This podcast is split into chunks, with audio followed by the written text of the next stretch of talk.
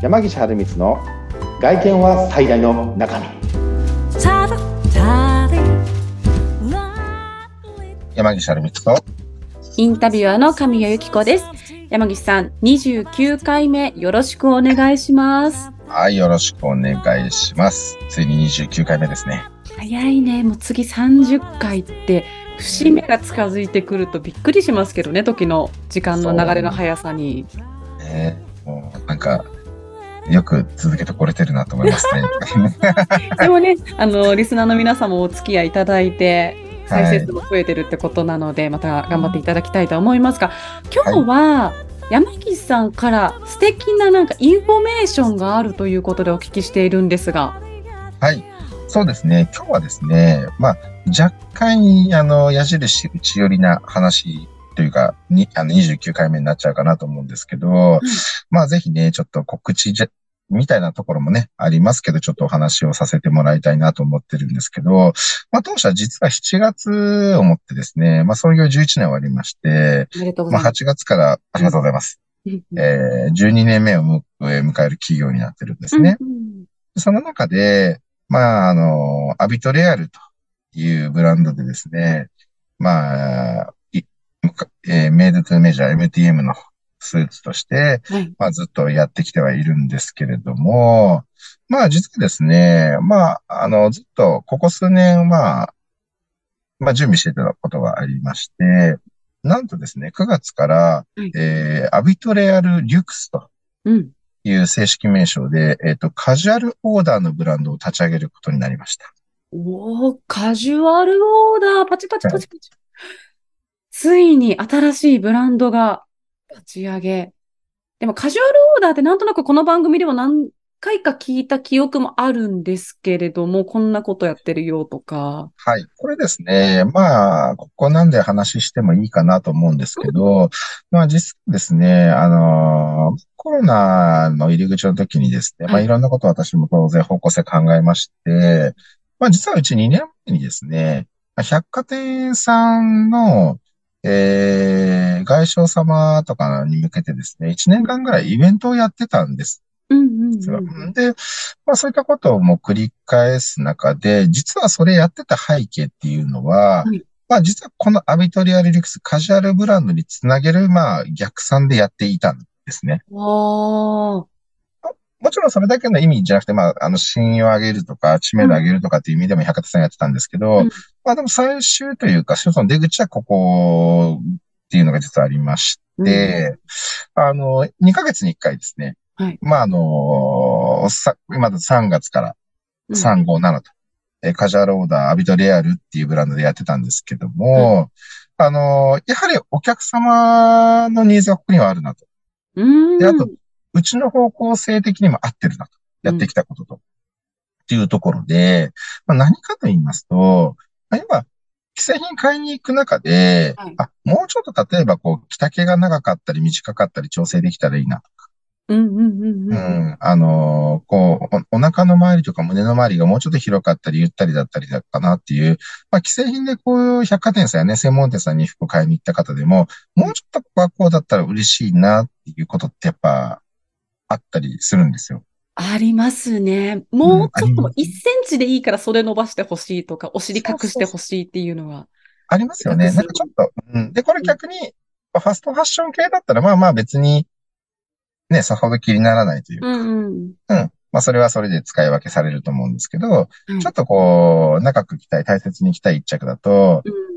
まあ、そう思いながらもブランド力で買ってたりとか、まあすることが、まあ実際多いだろうなと。はい。で、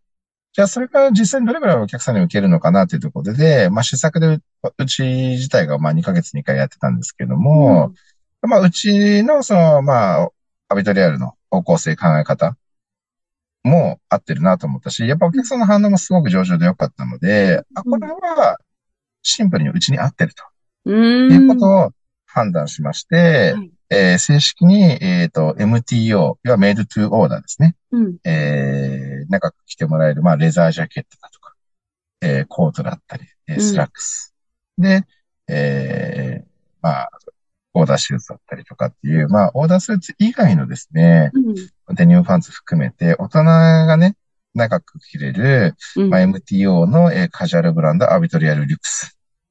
ということでですね、うんあのーまあ、ひ新しいセグメントというかね、まあ、うんあの、似たような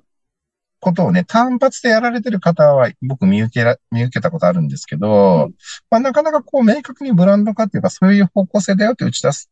てるところは多分ほぼないかなというところでは、うんうんまあ、ちょっとうちのね、新しい色になる、うん。うん、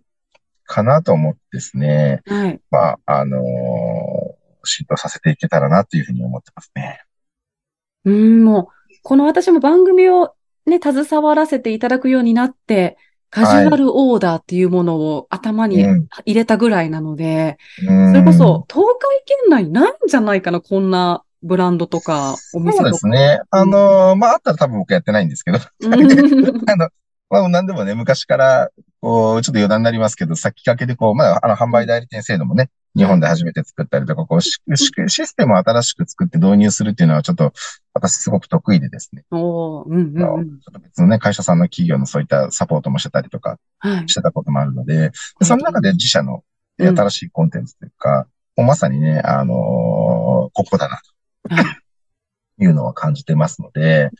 まあ、よりこれをね、広めていいこうかなっていうところで。うん。まあ、あのーお客さんもね、かなりやはり、あこういうやり、やり方、こういうのっていいよねっていう声をね、えーたくさんやっぱり3回やってみていただきましたので、あこれはもうすごく買い物を楽しんでもらえたりとかね、うんうんうん、あのーそういった時間にはなるのかなっていうところで、まあ次は9月の、はい。えー22、23、24と、22、23。はい。あのーありますね。ここはもううちのコートの、秋冬コートの立ち上がりで、まあ今もうね、何件かコートの予約もいただいてますけど、うん。はい、あの、インスタグラムやね、LINE から、えー